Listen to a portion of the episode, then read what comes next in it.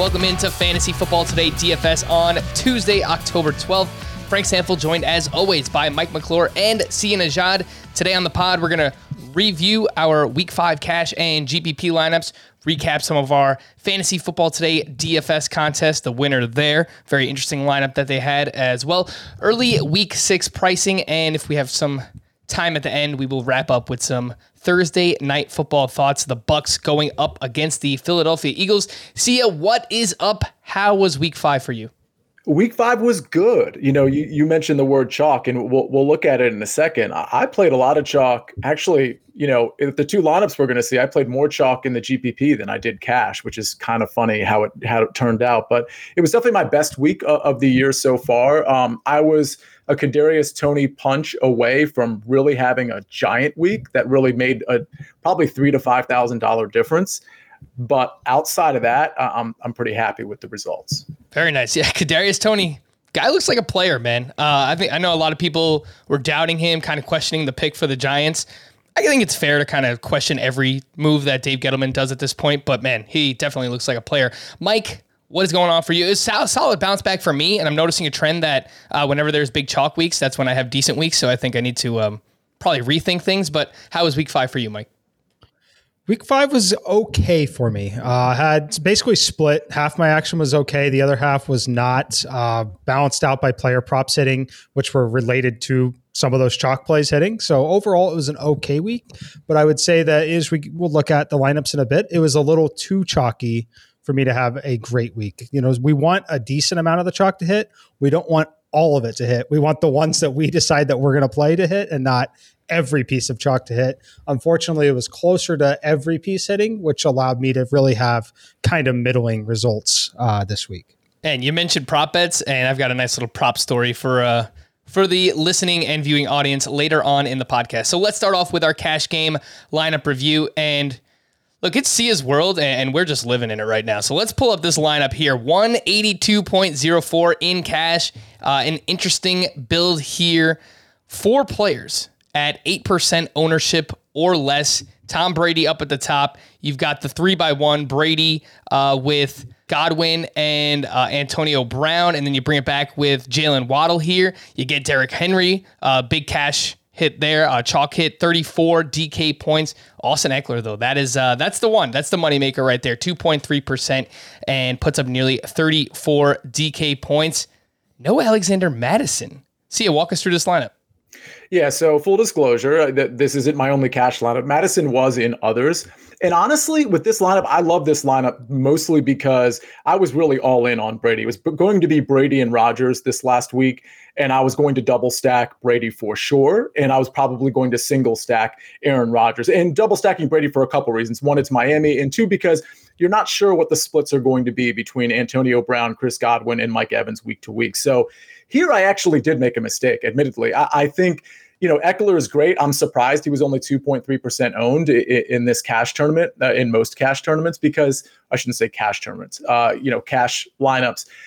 The, reality is, Austin Ekeler should have been higher than that from a ownership standpoint. However, my mistake was not taking Mattison and not buying up from Curtis Samuel. I mean, even going into, and I'm not playing, you know, Monday morning quarterback here, even going into the week, Curtis Samuel's status was kind of up in the air. What I should have done, Frank, was take your play, Ricky Seals Jones, pay down from Ekeler to Mattison, and then pay up from Curtis Samuel to Kadarius Toney, who I had played, and we'll see later in a lot of other places. So if I had done that, this almost literally would have been like a perfect cash lineup. So not utilizing Mattison was a mistake. However, everything else kind of worked out. Derrick Henry chalk, I'll, I'll eat that all day. Tom Brady at 2.3%. You know, sorry everyone, but it, it was pretty apparent he was going to have a big game. Speaking of props, just look at his prop from last week. And we talked about it on the Thursday show. It was 310 and a half yards. He was going to throw for a bunch. He's gunning for this MVP. I mention it every single week.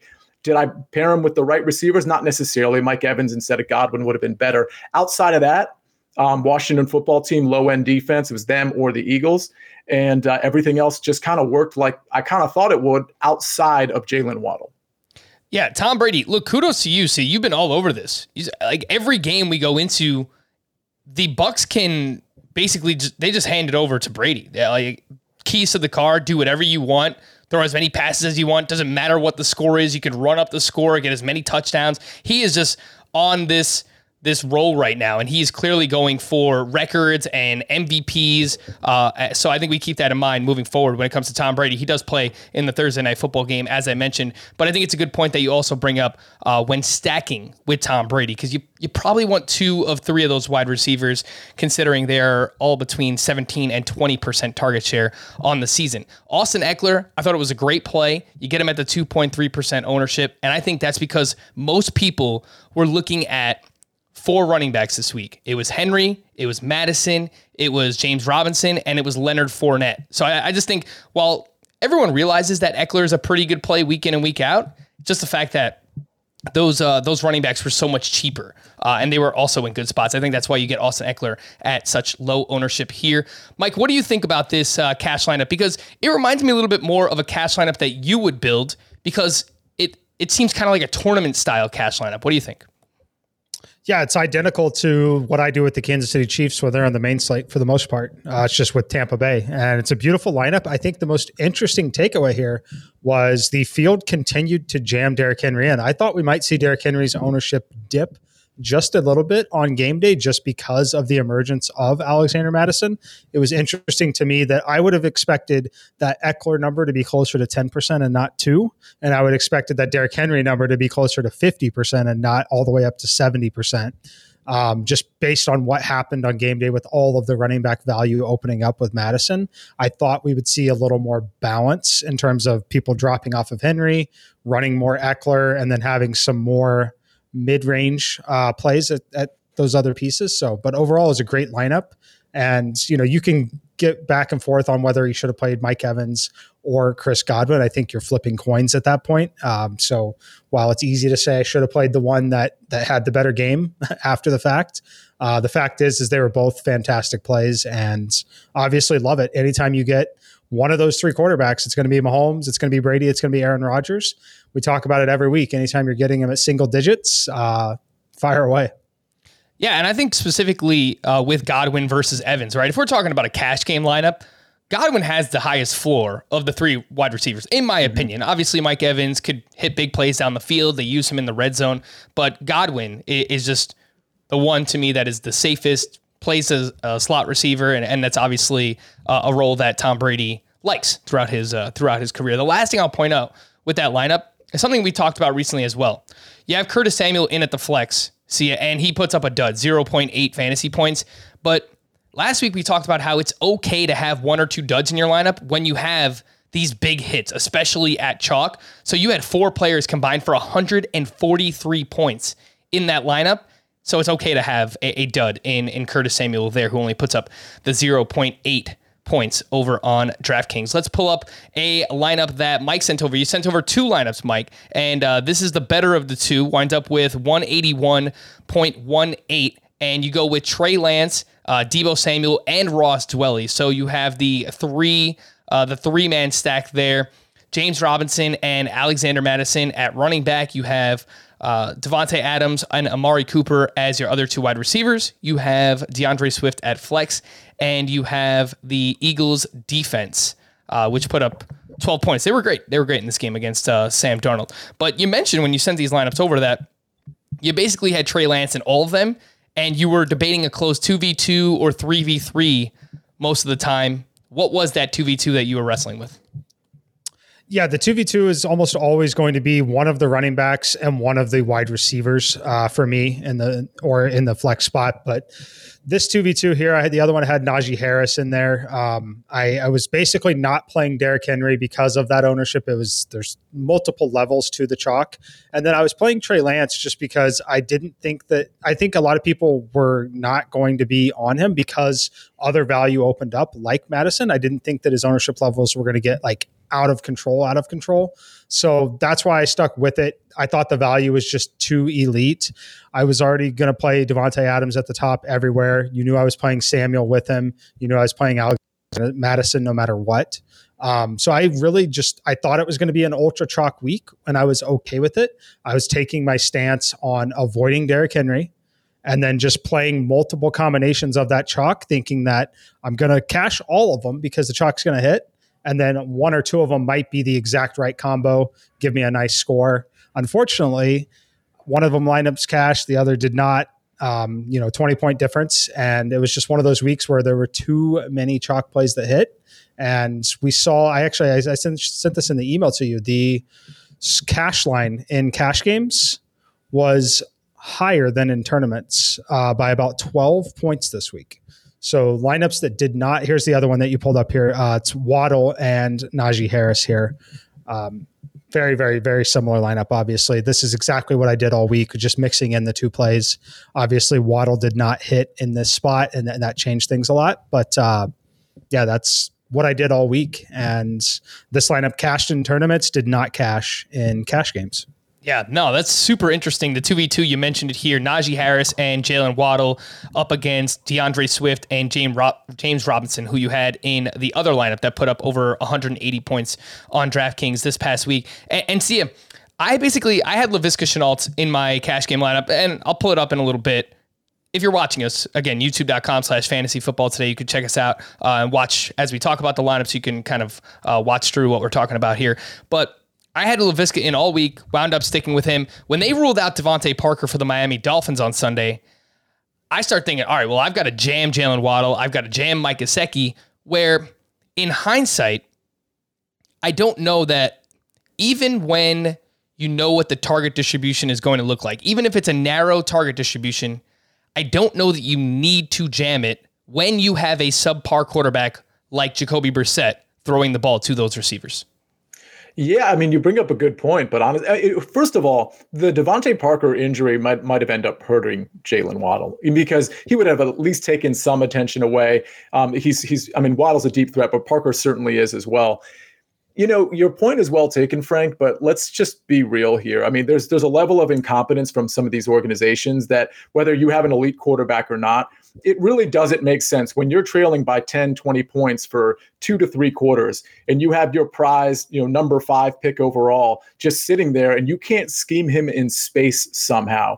It speaks to me, it speaks to a level of just unpreparedness or or incompetence that is just sort of beyond what my comprehension would have been, which is why, by the way, I jammed Jalen Waddle in almost every lineup. No joke. In almost all of my lineups, which was quite a few, Jalen Waddle w- was in them. There might have been one or two that he wasn't in out of the 30 or 40 that I built.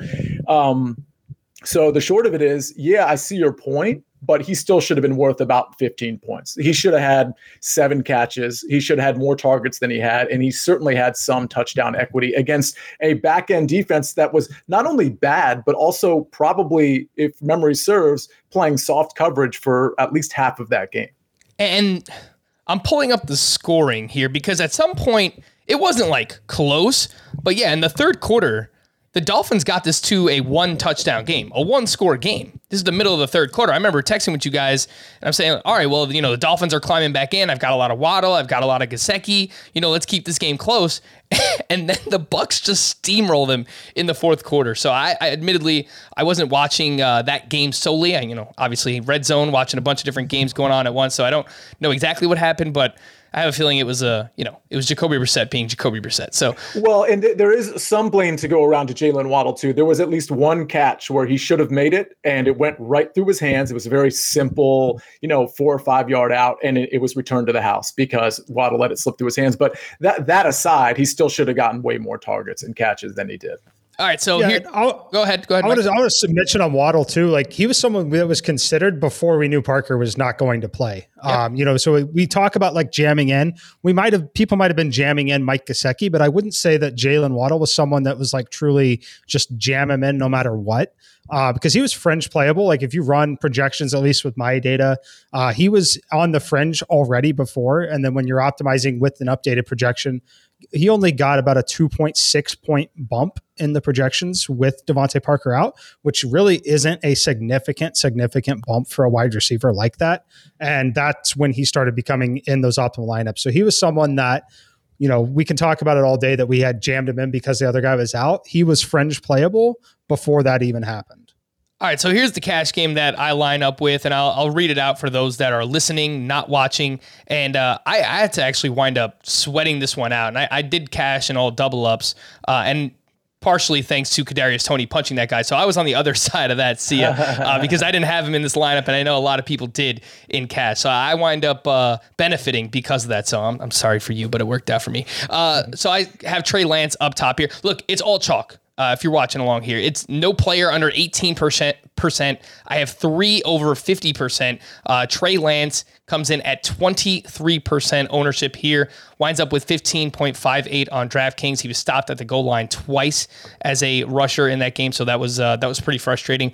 There were four running backs in my player pool in, cash games, which I mentioned, James Robinson was the one that I wound up fading here. He was only 10% owned, obviously had a great game there against the uh, Tennessee Titans. I did go with Derrick Henry, Leonard Fournette, and Alexander Mattison. At wide receiver and tight end, I had Davante Adams, massive game, 11 catches, over 200 yards, uh, touchdown. He leads the NFL with a 38% target share.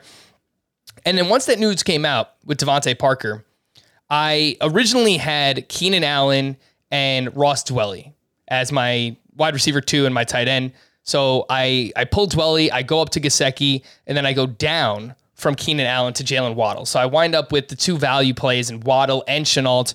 Neither did anything. I mean, it was, you know, snowflakes here. Uh, and then I do get Mike Gesicki in at tight end. Uh, my defense was the Washington football team. Mike, uh, what do you think about that? Like, is this too much chalk? Because like I know chalk is all right in cash games, but like this is a lot.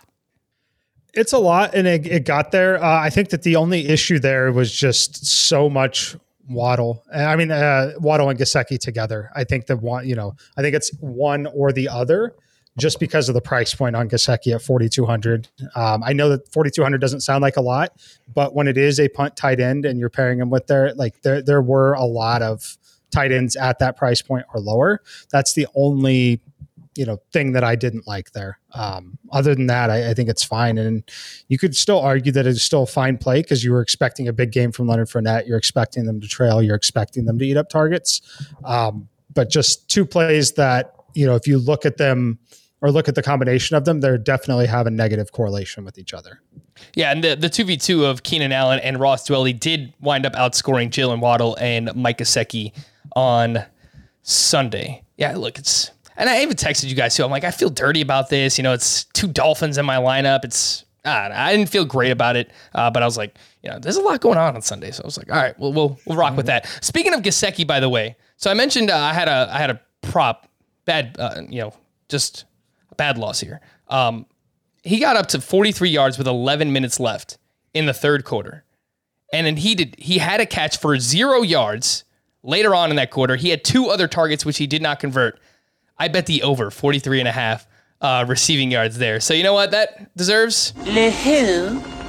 The her. Yeah, big loser here for me. Also, you mentioned the name, Sia, but Ricky Seals Jones, we should have stuck with him, man. 99% of the snaps he ran, 42 routes, 20% target share this past week. He is only 3K in week six going up against the Kansas City Chiefs.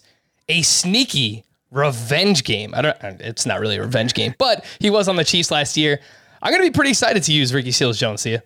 And you were pretty excited last week too, and, and I kind of talked you down off it. So my bad there. My my rationale was, well, I think Curtis Samuel is going to be healthy. He's going to eat up some of that target share that we think RSJ is going to get. Um, with that said, I mean Curtis Samuel got injured like you know in the first quarter or something. He aggravated his growing injury. He's going to be out for probably another few games at least. Uh, either way, though, it looks like Ricky Seals Jones was going to get a lot of those targets. He got a lot of red zone looks too. So, Frank, A, good call last week. And I'm sorry if I talked you off of him. And B, Ricky Seals Jones is going to be so popular this week. Just wait. I mean, because there's not a lot of value tight ends like last week in terms of guys you're really going to want to roster. And this guy, I'm, I'm almost scared to see this guy's uh, ownership percentage. Yeah, yeah, he's already popping in the point per dollar uh, projections too, and optimizers that I've looked at. So uh, Ricky Seals Jones will be popular, but I also think Mark Andrews coming off. Look, everyone watched that game in prime time. He's fifty two hundred this week in a game with a total over fifty. I think Mark Andrews is going to be pretty popular as well in week six. Let's move on to our GPP lineup review, and uh, we'll pull up Sia, Sia's lineup here. Again, look, it's Sia's world. Party time. World, World, party time. Sia, you, you're, you're this GPP lineup put up 227.26 DraftKings points. Just an absolute monster week. Aaron Rodgers to Davante Adams with Ja'Marr Chase on the bring back. You got the chalky running backs, but it doesn't matter. Henry, Mattison, Fournette. You have Ricky Seals Jones in this one with the Washington football team defense. And then Kadarius Toney, who we mentioned, just 10 receptions, 189 yards, monster game. He does that only playing 54% of the snaps. He ran something like 22 or 24 routes. So the guy was just an absolute beast when he was on the field. Uh, this this was awesome. I, I assume this was a single entry, right? Because there's a good amount of cash in here.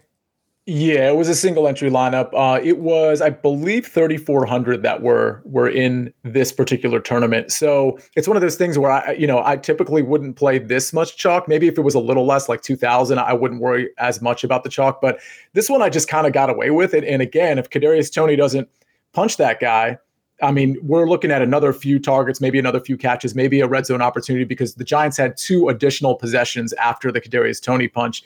Uh, that that and I checked, it probably would have climbed because there were a couple people that had Kadarius Toney. It could have climbed to like third or fourth realistically, which would have been uh, you know obviously a much bigger payout. But the point here is, I was either going to play Aaron Rodgers or Tom Brady. I played way more Tom Brady than Aaron Rodgers, and thanks to Mike. Uh, and you, Frank, because I, I don't usually play a lot of Aaron Rodgers. You can see here from an ownership standpoint, not a lot of other people did too. So that was one of the few ways I got a little bit different. Obviously, Davante w- was pretty uh, popular, but Rodgers wasn't. And, and again, watch us on YouTube because you can kind of see some of this stuff that went right and went wrong with each of our lineups. But um, was a lot of chalk in here. You know, I, I was going to play Derrick Henry in most of my lineups, even though I knew he was going to be chalk. Ricky Seals Jones, we just talked about him. Ja'Marr Chase as, as a run back option. Um, I played a little bit in other lineups. I played a little bit of Tee Higgins, but obviously Ja'Marr Chase was the play, and it worked out in this lineup. And then again, Washington football team defense. It was going to be all week. It was between them and the Philadelphia Eagles. Um, too bad I didn't play the Eagles here because I would have climbed a little bit. But outside of that, nothing to complain about. I guess the message here though is in tournaments of let's say you know five thousand or less or three thousand or less, you can get away with playing a lot of chalk and I'm not necessarily recommending it because you kind of have to hit sort of perfectly if you're going to really get super high. You're not going to be passing a lot of people with guys that are 32%, 54%, 38% rostered. But the message here is if you really like a lineup, and it's a single entry in particular. If you really like it, don't change it just because of ownership. I mean, again, with me, it was Rodgers and Brady stacks. I was going to play them regardless. Yeah. So the collective lineup ownership here 216%. And before the year, when we did a lot of strategy conversation, we spoke about, you know, tournaments, 120 to 150% collective projected ownership is kind of what you want to look at. Uh, probably more so for like bigger tournaments. The bigger the tournament, the lower uh, collective ownership you want. But I think this is a good reminder. Again, if you like your lineup and if this is the way that things play out, Dalvin Cook is ruled out. Okay, Mattison, we're jamming him in. Derrick Henry, we still think that he has, you know, a massive ceiling. Same thing with Davante Adams. It's okay to play chalk, but Mike, what I want to reiterate to people is that like everything in DFS, it is slate dependent. Just because mm. the chalk hit in week 5 does not mean that we need to go chasing chalk in week six, week seven, week on, whatever. I think it is solely dependent on the slate. And obviously, you know, there was a lot of good chalk that was available to us last week.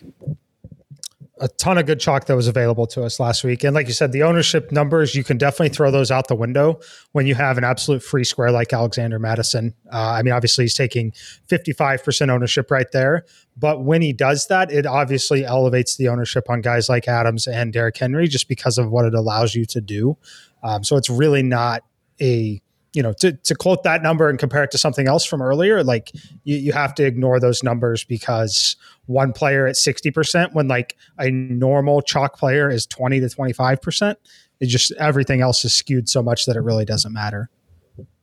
Yeah i think definitely fair points there. Um, I'm going to pull up a GPP lineup that I had here. It was basically the same as my cash lineup, and, and this was a single entry as well. Uh, but I did stack Trevor Lawrence with Laviska Shenault. Trevor Lawrence was actually fine, uh, so he was the difference. I used him instead of Trey Lance in this spot, and, and we spoke about how Trey, uh, how Trevor Lawrence is actually running more, and he does wind up with a with a rushing touchdown, 28 rushing yards in this game against the Tennessee Titans. So keep that in mind for Trevor Lawrence moving forward. He uh, plays in the London game this week, and, and that's why we do have a smaller main slate in week six only uh, 10 games here. But see, I, I, do think that we're getting closer to uh, actually considering Trevor Lawrence more frequently.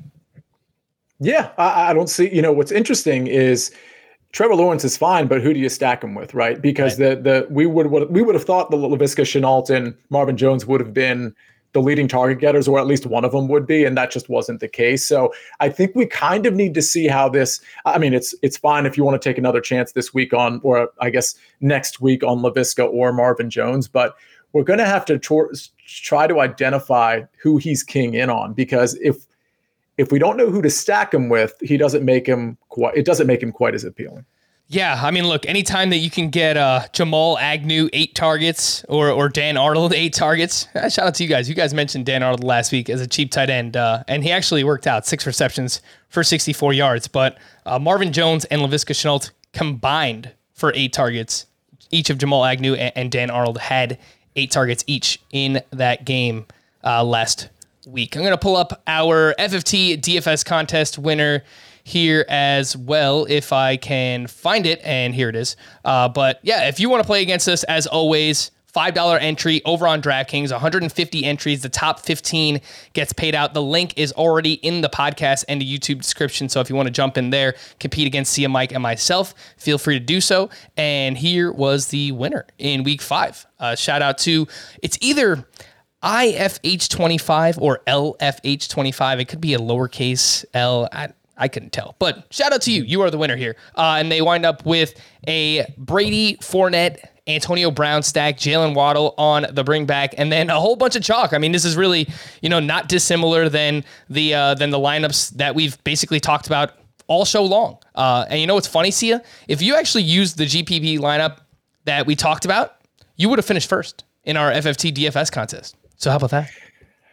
Yeah, well, I it sounds like uh, whatever this acronym. I, I, guess we have to split it then. Uh, whoever won, you can just Venmo me half the money. No, but uh, yeah, you know, I mean, listen, uh, you guys know I, I, play more than a few combination of lineups, so I hear you. But if, if I could have said that across the board for all the tournaments I, I played this week, I, would be a rich man. That's for sure. I will point out with this lineup winds up with uh, two eighteen point nine four on DraftKings. Dalton Schultz at the tight end position, 16.7% owned here, 4,400.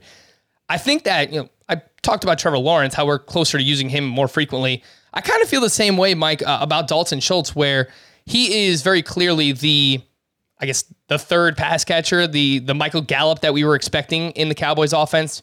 Cooper, Lamb, they're going to get theirs, but Dalton Schultz has has really emerged here as a legitimate tight end to consider, even at his you know four thousand to forty five hundred price range. Yeah, definitely, and he's really honestly seems to get there too without the game script really mattering. Uh, you know, it's another game where you thought they're going to run the ball a lot. You know, they're home favorites by a touchdown. Still gets there, several targets, six catches, eighty yards. Like, yeah, he's definitely someone that's. Uh, going to be used frequently. I think another interesting thing I want to point out about that lineup, I actually really like that lineup. Uh, I like the fact that they ran the Cardinals defense here. Uh, they made the decision that they were going to go for Tom Brady. They were going to fade the Trey Lance chalk. The best way to apply some that situation is to play the quarterback or play the defense against the most popular quarterback. And it, you know they didn't put up a massive score, but eight points at twenty nine hundred, like it makes a lot of sense. If Lance isn't having a big game, you know, I, I, thought this was a really nice lineup. They didn't play Deebo Samuel. They completely avoided that situation and then poured a little fuel onto that fire uh, in the form of leverage with the defense. Honestly, Antonio Brown, man, like, geez, this guy is just getting it done right now. Uh, find someone who loves you the way that Tom Brady loves Antonio Brown because that is just. that is a match made in heaven, uh, and it is working out right now for both the Tampa Bay Bucs and for uh, DFS owners who are throwing those guys in the lineup weekly. Let's take a quick break. When we return, take an early look at week six pricing here on Fantasy Football Today DFS. This episode is brought to you by Progressive Insurance. Whether you love true crime or comedy, celebrity interviews or news, you call the shots on what's in your podcast queue. And guess what? Now you can call them on your auto insurance too with the Name Your Price tool from Progressive. It works just the way it sounds you tell Progressive how much you want to pay for car insurance, and they'll show you coverage options that fit your budget. Get your quote today at progressive.com to join the over 28 million drivers who trust Progressive. Progressive Casualty Insurance Company and Affiliates. Price and coverage match limited by state law. Robert Half research indicates 9 out of 10 hiring managers are having difficulty hiring. If you have open roles, chances are you're feeling this too. That's why you need Robert Half. Our specialized recruiting professionals engage with our proprietary AI to connect businesses of all sizes with highly skilled talent in finance and accounting, technology, marketing and creative, legal, and administrative and customer support. At Robert Half, we know talent. Visit RobertHalf.com today. All right, so week six is already here. 10 games on the main slate. Another London game between the Jaguars and the Dolphins. I am uh, I'm sorry to the people out in London. You had to watch the Jets last week. Now you have to watch the uh, the Jaguars take on the Dolphins. Look, at least you're getting football, I guess, but it's not the best. It's not the best. We also have four teams on a bye. The Falcons, the Saints, the Jets, and the 49ers will, all, will also be without the Bucs, the Eagles, the Bills, and Derrick Henry. I'm not going to mention the Titans, just Derrick Henry because Derrick Henry is the Titans at this point. Uh, we don't have them on the main slate because they are in the island games this, this week, Thursday Night Football and Monday Night Football. We do, however, get the Kansas City Chiefs back. So that will bring a smile to Mike's face. Of course, we have three games with a total over 50 points as of now, according to Caesar Sportsbook, with the Cowboys and Pats just below 50 at 49 and a half. And I have a feeling lots of eyes will be on the Chiefs and Washington football team that game, and then the Chargers and the Ravens. Let's start at the quarterback position. Patrick Mahomes, 8,300 on DraftKings. He's 9K on FanDuel. He is the highest priced quarterback on both sites, and we have five more that are over 7K, five more quarterbacks that are over 7K on DraftKings. Dak Prescott, at the Patriots, he's 7,100. Aaron Rodgers at the Bears, a divisional matchup, 7,200 there. Justin Herbert at the Ravens, 7,300. Lamar Jackson versus the Chargers, 7,400. And Kyler Murray at the Browns, he is up at $7,900. Mike, Patrick Mahomes on the slate, 8,300. It's a big price tag. Something's like kind of going on with the Chiefs right now. They seem like they're just off. Obviously, the defense has, has been pretty atrocious all season long.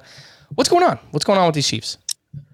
Yeah, definitely. Uh, the defense is not doing them any favors. As far as the offense, the offense is still a very good unit, uh, very, very efficient. And the Mahomes is easily the top quarterback on the slate again this week. Uh, but you're also going to be able to play Heinicke in that same game. You're going to be able to play Lamar Jackson. Uh, I think this is still another interesting spot for Carson Wentz as well. Um, but yeah, Mahomes is by far the uh, the top quarterback on the slate. Lamar Jackson, by the way, shout out to Lamar on Monday Night Football 442 passing yards, four touchdowns, 62 rushing yards. He completed 86% of his passes, 43 passes. So it's not like, you know, he's throwing 30 passes and they're all like dink and dunk, whatever, like Davis Mills type passes. By the way, Davis Mills looked pretty good this past week too. Uh, but Lamar Jackson, just an absolute beast. Uh, and uh, that game, going up against the Chargers. The Chargers and Browns combined for 89 total points last week. So I have a feeling that will be a, a pretty popular game. Again, the Chargers and the Ravens. There's nothing that really stands out to me in the mid tier. But Mike, you mentioned two value plays. Tyler, Taylor Heinicke, 5,800 in that game against the Chiefs. Carson Wentz going up against the Houston Texans. He's 5,400. And it feels like Carson Wentz is having a bad year but he has at least 17.9 DK points in four of five games this season. Sia, what do you think about the quarterback position? Any higher price quarterbacks? Any values that you like? Yeah, I don't think I have much interest in, in Carson Wentz, but if we're going to look down there, obviously Taylor Heinicke makes sense going up against the Kansas City defense. That's kind of one of those, that could be really hit or it could be really miss. Even if Taylor Heinicke turns the ball over, which he's been prone to doing, that doesn't necessarily crush his value. It just means they get the ball back and he's even, even in a more negative game script. So I think he's got just enough weapons to move the ball up and down the field. Obviously, they're going to lose that game, but it's a 55 point total.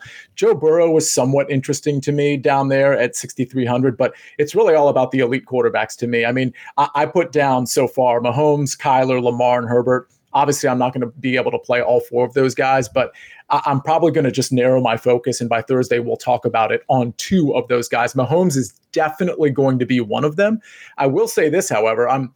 Uh, we need to monitor the Tyreek Hill knee injury. It's been described as minor. I don't know what that means because anytime you're talking about the knee, nothing seems minor to me. So um, obviously, a Mahomes Kelce stack makes sense. You could even throw in uh, Mecole Hardman if you want, and you can kind of avoid that Tyreek Hill situation. But against the Washington back end, Tyreek Hill is the exact guy that could get loose because that back end is so undisciplined. It's actually kind of comical. So um, Mahomes is what I'm focused on. If I had to pick a second quarterback in that high range right now, it would probably be Justin Herbert. Travis Kelce, by the way, you mentioned a potential stack candidate. Pay attention to his injury status. He is de- dealing with, quote, a bit of a stinger. So uh, should be all right, but both him and Tyreek Hill a little bit banged up here early on in the week. The running back position, Christian McCaffrey, the highest priced running back on both sites. He is 8,800 on DraftKings. He is 10K on FanDuel, and head coach Matt Rhule is hopeful that CMC will be able to return this week. Austin Ekeler gets the price bump all the way up to 7,900. He's at the Baltimore Ravens. We just saw Jonathan Taylor have a massive game on Monday Night Football, thanks in large part to a uh, 76 yard screen pass that went for a touchdown. But Ekeler, by the way, 22 or more DraftKings points in four straight games. He has a 16% target share during that span. So the, the role is just awesome right now for Austin Ekeler.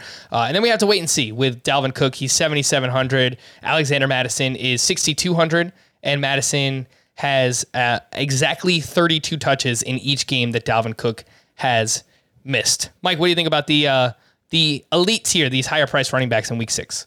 Uh, it's all going to depend on Alexander Mattison um, and the Dalvin Cook situation. I'm not going to be playing Christian McCaffrey personally, uh, not all the way at the top.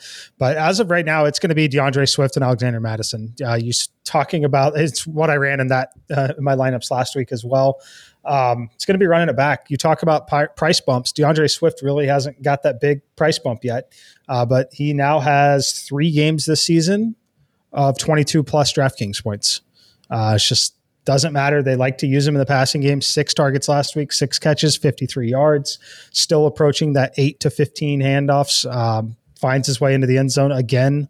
I, I like him again, especially if it's going to be a situation where we have elite value with Mattison. I think it's going to be a perfect spot to pair him, fade that top running back. You know, you're obviously fading a scenario like Derrick Henry. Derrick, see, that's the, the beautiful part about last week, right?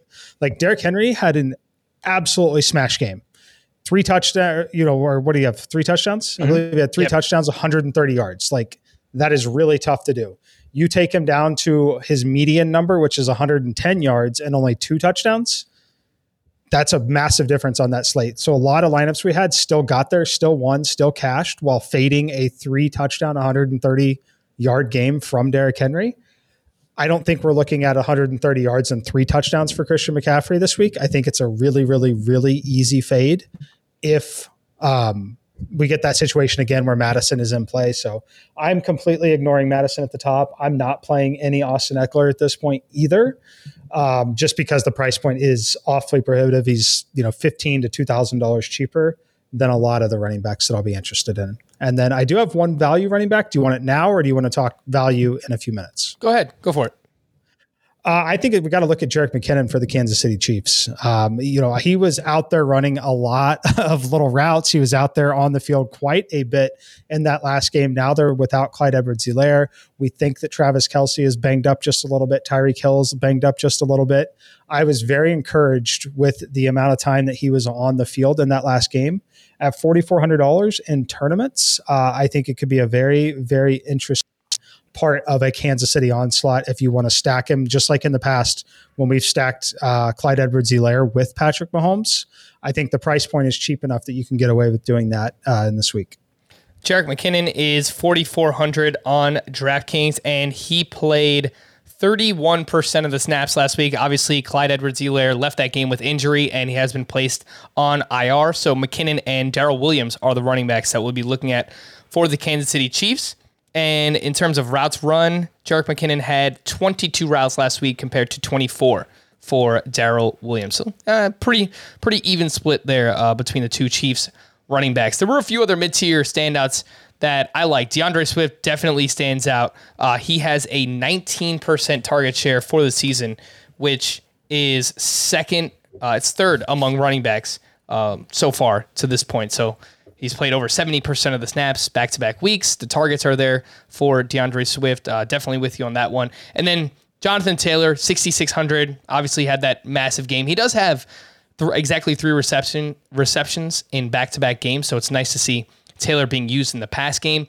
Joe Mixon, I will just bring up because Samaje Perine is on the COVID list, and Detroit is just a fantastic matchup for running back. So we have to make sure Mixon is healthy. He did not play a full complement of snaps last week, but if he's good to go for this game, uh, could be a smash spot against the Detroit Lions. And then Darrell Henderson in the mid tier. He's 6K. He's at the Giants. He has 116 total yards or a touchdown in all four games that he's played. See, the only thing that gives me pause is that Sony Michel was more involved last week than he has been uh, when Henderson was active before. Yeah, it's still pretty good value, but honestly, he's not somebody that I've circled immediately. I, there's other running backs I like just a bit more than him that are more expensive and less expensive. Namely, I, I do want to try to find a way to to pay up for Ekeler. Um, I don't know if I'm going to be able to, to Mike's point, but but I'm going to try to jam him in.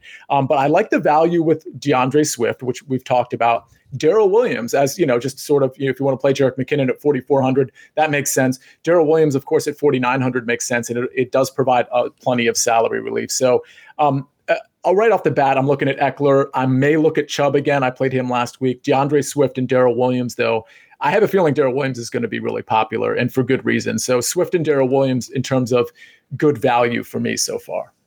And we haven't mentioned the name yet, but Saquon Barkley is not going to play in week six. Devontae Booker is 5,400. He played 88% of the snaps last week. He had 19 touches. He had a receiving touchdown. We've got to see what happens with uh, Daniel Jones, obviously, because I don't know that you want a running back in a Mike Glennon led offense, even if he's 5,400 and projecting for over 80% of the snaps. But yeah, I think that has a lot to do with uh, Daniel Jones. Mike, any interest in Devontae Booker? Uh, it has a lot to do with Daniel Jones, but I, I do think that it's an interesting spot. Um, I, am worried that it, it's not the best matchup to deploy it in against the Rams, but it, it really like that play is totally unnecessary if we get to play Alexander Mattison again. If we don't get to play Alexander Mattison again, all of a sudden plays like that become a little bit more interesting just because we might want to have a similar build on the rest of our lineups. But if we get to play D'Andre Swift, Alexander Mattison again, I don't think that there's really any scenario that I'm going to be jamming Devontae Booker in as. Yep, I think that. Hey, makes- eh, and Frank, one other thing in terms of just finding a guy that might present some speculative value at least, and maybe a pivot off of a popular Darrel Williams is Brandon Bolden, who he plays at home against Dallas. Dallas is probably going to be up, even though it's at New England. I have a feeling Dallas is going to control that game pretty much from start to finish. And Bolden, we know, is playing that James White role. Last week, he had four four targets and I think four receptions. He had a couple of carries. But I think we might even see more work in the passing game with Brandon Bolden this week. And as he gets more comfortable with this role and in a negative game script, I could absolutely see him getting six catches, maybe sneaking a touchdown, maybe two to five carries. So that's just something to consider. 4,700 is a pretty cheap price tag, especially when you're trying to jam in Patrick Mahomes with Kelce or Hill and, you know, maybe an Austin Ekeler or something like that. Let's move on to the wide receiver position. Davante Adams is 9K on DraftKings. He's the highest priced wide receiver there, and he's 8,500 on FanDuel. He's actually the second highest behind Tyreek Hill. There are three others over 8K on DraftKings. Tyreek Hill is 8,500. Let's see what happens with this minor knee injury he's dealing with. Mike Williams. I apologize to Mike Williams because last week I said, well, what's the difference between Mike Williams and, and Keenan Allen? Why is he $700 more? Well, Last week is the reason why Mike Williams is uh, $700 more than Keenan Allen. He is 8,100 in this spot against the Ravens, and then Justin Jefferson all the way up at 8K at the Carolina Panthers. See, we'll start with you this time. Uh, high priced wide receivers here, and anyone else that you're looking at. Yeah. So, I mean, by the way, another difference between Mike Williams and Keenan Allen is I believe that Mike Williams is in a contract year. So, surprise, he's really good. Um, Davante Adams, you know, at 9,000 at Chicago, I'll probably end up avoiding that, but I'm curious to hear what Mike has to say about him. Tyreek Hill, we'll just have to monitor. He's probably not going to practice Wednesday, and then everybody's going to be up in arms, but we know how veterans deal with Wednesday practices. So, we'll really have to monitor. Maybe we'll have some more information on our Thursday show, our game by game recap. Um, or maybe Friday. You know, we'll see what happens with that. Other high price guys I like, I think I'm going to go back to DJ Moore at 7,300. I think that's decent value. He's at home in a nice bounce back spot against a a secondary that features um who is it again? Bashaud Breeland and Patrick Peterson. Yeah, I mean, he it's just a perfect bounce back spot, especially considering that Sam Darnold hasn't really been that good. Now he gets to go against a bad secondary, so I like DJ Moore quite a bit. Obviously, Terry McLaurin is in play. Heinicke's going to target him for better or for worse. Even if he's covered, he's going to target Terry McLaurin quite a bit as we go down the range, some value guys I like. And again, this is a preliminary look. Tee Higgins at 5,300 as a, a, cheaper pivot off of Ja'Marr Chase, who is finally getting priced up to where we think his talent level is at. Tim Patrick at 5,100 is interesting. Odell at 5,100. Speaking of bounce back spots, I mean, this guy is definitely in Baker Mayfield's ear at this point, especially after what was it, a two catch, very pedestrian, I believe 20 yards this last game. I just think it's one of those things where Baker likes to force Odell, and I could see absolutely seeing that happening. Uh, Mecole Hardman at 4,200 is excellent value against the Washington football team.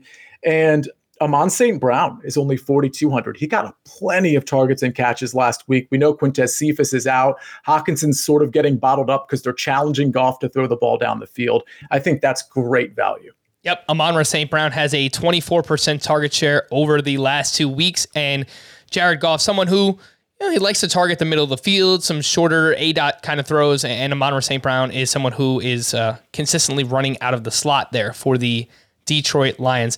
A few other mid tier standouts. You mentioned some of these, Sia, but I'm with you. I like DJ Moore at 7,300. Cooper Kupp is at the Giants. He's 7,900. Terry McLaurin, I think, will be very, very popular this week. He's 7,100 against the Kansas City Chiefs. Ja'Marr Chase is all the way up to 6,700. I wouldn't blame people if they want to take the savings of Tee Higgins, but it's very clear to me that Ja'Marr Chase is hashtag good. And um, all this fuss that people made in the preseason about him dropping passes is very foolish, obviously, in hindsight. Uh, Keenan Allen, I like just in that game, a way to get exposure to it, 6,400. Still think that that price is a little bit too cheap for his role in the offense. And then uh, Hollywood Brown. Hollywood Brown is having a breakout year. He is the wide receiver six overall this season in season long leagues, 24% target share, being targeted down the field. He is 5,900. And again, you get exposure to that game between the Chargers and the Ravens. Mike, any other mid tier standouts for you and your thoughts on Davante Adams as he's obviously priced up? He's amazing. He's got a 38% target share. But Packers are four and a half point road favorites in a game with a 45 point total. What do you think? Yeah. So the uh, Davante Adams I'll call it a problem is obviously the price point and then Tyreek Hill. So we're playing Patrick Mahomes. I want to pair him with Tyreek Hill. Uh, I like the amount of one-on-one coverage he's going to see against this Washington football defense. Uh, so I'm all in on Tyreek Hill as long as he's active, which is going to take me off of Davante in most lineups unless we just get some absolutely crazy value that opens up later in the week. Uh, I right now, like cash game wise, it's going to be Patrick Mahomes, Tyreek Hill, Mecole Hardman, and then I'm probably going to end up with Ricky Seals Jones as my tight end in the punt. Um, that game is just incredibly stackable on both sides. Obviously, everybody knows it. Uh, other wide receivers I really like, though, I'm very encouraged with Michael Pittman. Uh, you know, I mentioned I had some interest in Carson Wentz. I think Pittman is still too cheap at 5,500. I think this is a spot where Yes, they are playing the Texans. However, it is a little bit of a shorter week. These games do still get more competitive than you think that they do in these division spots. They're going to be just better enough that I, I, think Pittman still gets hit with his targets, and I think he could still have a pretty big day here. Uh, with you guys on Terry McLaurin, the one thing that I'd like to point out too is the Rams. I think the Rams are going to be the ones that are the odd man out this week. I think they're going to be a lot like the Tampa Bay Buccaneers last week. I think that we all know that they should go in and win this game very easily.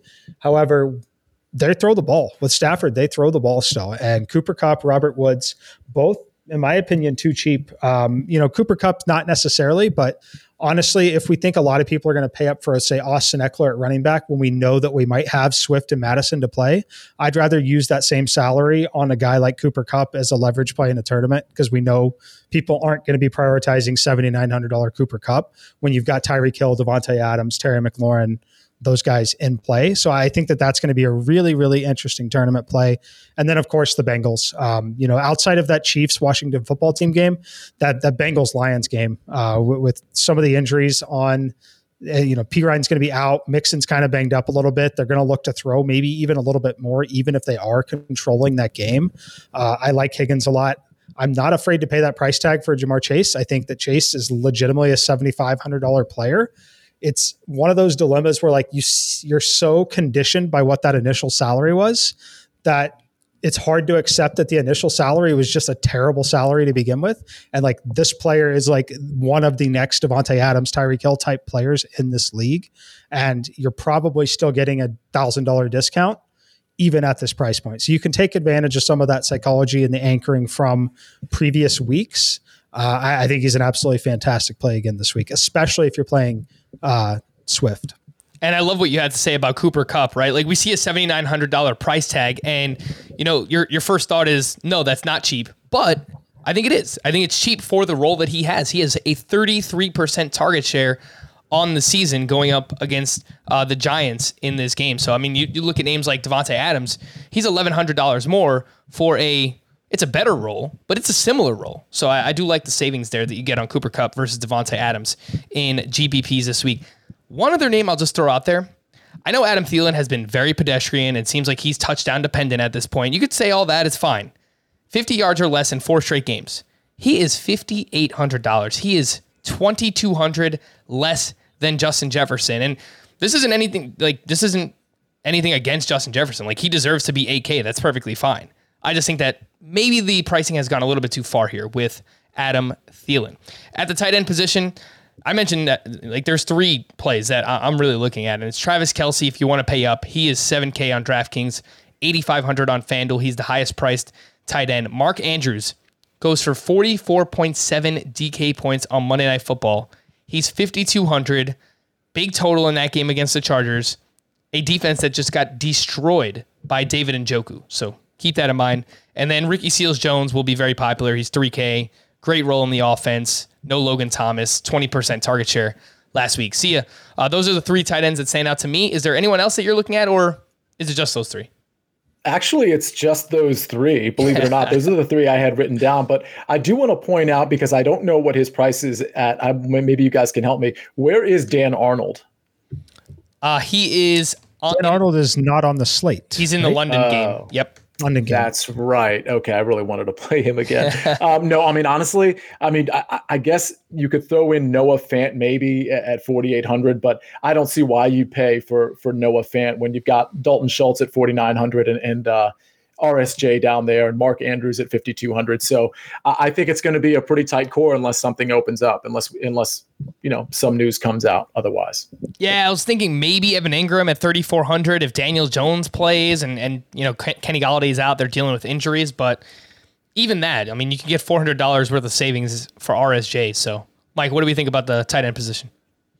Yeah, no, you guys have hit the nail on the head. It's these three and really these three only right now. What I think is interesting about it is, especially with the Mark Andrews of old seeming to be back at this point, and the price point at $3,000 on Ricky Seals Jones in that game, it's already going to be a very natural part of our game stacks because we're likely playing some form of the Kansas City Chiefs, whether it's Patrick Mahomes and Tyreek Hill, or at the very least, probably Mecole Hardman in your lineups if you're looking, you know, for those value pieces. It's going to be a week where I'm going to have double tight ends. Uh, I'm going to have Ricky Seals Jones in there, and then I'll be playing either Travis Kelce, depending on the status of Tyreek Hill and or Kelce's own health and Mark Andrews both because the price point on Mark Andrews, now that it seems like Baltimore is really willing to try football and that role is back. I mean, this is a guy that we're used to seeing at 6,700, right? So again, another situation where it's just the value is there. It's very similar, obviously very different position, but it's very similar to the value on Alexander Mattison. When they have that role, it's like he has a new role. It's like he's filling in for someone that because he wasn't they weren't throwing the ball early in the season but now things have very much changed for the baltimore ravens. So i'm going to be playing all three of these guys heavily and i would say probably two-thirds of the lineups right now are going to be double tight end lineups. And then one last comment on ownership in general for this slate and especially at this position things are going to look a lot different this week because it is the first week with byes. We've got the London game. Things are spread out on the slate. We've been used to dealing with 13 or 14 game main slates. We have a 10 game main slate that drastically impacts ownership percentages and we potentially have a couple of these spots where, like Mattison, again, just obvious misprice, obvious free squares. Things are going to be a little crazy this week. All right, let's wrap up with a few Thursday night showdown thoughts between the Bucs and the Eagles. The Bucs are seven point favorites here with a 52 point total, and we did get some news earlier on Tuesday that Dallas Goedert landed on the COVID list. So Zach Ertz stands out as a clear value, going to be very popular play here in the showdown slate. He is 3,200, and that allows you to get up for some of those popular pass catchers. Antonio Brown is 8,200. He's the cheapest of the three Bucs wide receivers. Leonard Fournette has a great role in this offense right now. He's 7,800. And then DeVonta Smith is someone that stood out to me at his price. He is 8,800. Very clearly the top pass catching target for Jalen Hurts. Mike, anything else that you'd like to add Thursday Night Football? Um, I'm running some numbers as we speak, so give me like five seconds, and we'll see what some of the stuff spits out. But uh, you, you nailed it there. Obviously, the story is Zach Ertz uh, going to have that role all to himself there. I think Kenneth Gainwell is someone who's going to be very interesting. Uh, again, remember these are showdown slates, uh, way different than a full slate, but at twenty four hundred dollars, he's firmly in play. Now, the, with those injuries, like it's you're, you're going to play Jalen Hurts, you're going to play Tom Brady for sure. Uh, and then it's Zach Ertz, Gainwell. I love those two pieces. And then you can load up with either Mike Evans in the same lineup or Chris Godwin. Um, so, like one of the lineups I've got here, I've got Ertz, Hurts, Brady, Evans, Godwin, and OJ Howard. You can play Gainwell. Let's see. Other the highest owned players for me will be Zach Ertz, Kenneth Gainwell, and then the two quarterbacks. And then after that, it looks like the guy that I'm the lowest on is Antonio Brown at this point. Um, just because the, the, the way the price point is, it looks like he's the one out of that group that I'm the lowest on. Chris Godwin, I'm the highest on. Um, kind of makes sense. The the gap in the price point between the two isn't super large uh, in this matchup. All right, and let's see what happens with Rob Gronkowski as well, because it sounds like he's going to be ready to go. He's missed the past two weeks, but for some reason, if he uh, can't get on the practice field, he's, if he's not healthy again for Thursday Night Football, then obviously names like Cameron Brayton, OJ Howard become more enticing there. We hey, and let, let me ahead. point out one other guy as I, as I scan this because I think I think Kenny Gainwell and Zach Ertz are are really great as cheap options. If you have to if you're spending up and you have to take a super cheap guy, I think Tyler Johnson is at least a little interesting. He got three targets, three catches last game. I noticed he was on the field quite a bit. I, I don't, I'm not looking at his snap share at the moment, but as a fourth receiver on this team, it's pretty good salary relief at 1,000. I did want to mention, you know, I, I thought this is where you're going to go because I know you like the player, see it, but Miles Sanders is just like a complete contrarian play here. I know that the Bucs are great against stopping the run, but as a result, teams are throwing the ball to their running backs more. So maybe that means that's Kenneth Gainwell in this game, but uh, Miles Sanders just had five receptions last week. He did absolutely nothing with those. We just saw Myles Gaskin have 10 catches and a receiving touchdown last week against the Tampa Bay Bucs. So it Bit of a contrarian play there, but Miles Sanders, someone that stands out to me. That'll do it for Mike and Sia. I am Frank. Thank you all for listening and watching Fantasy Football Today DFS. The next time you hear us or watch us will be on a Thursday as we break down the entire main slate for week six. We'll see you then.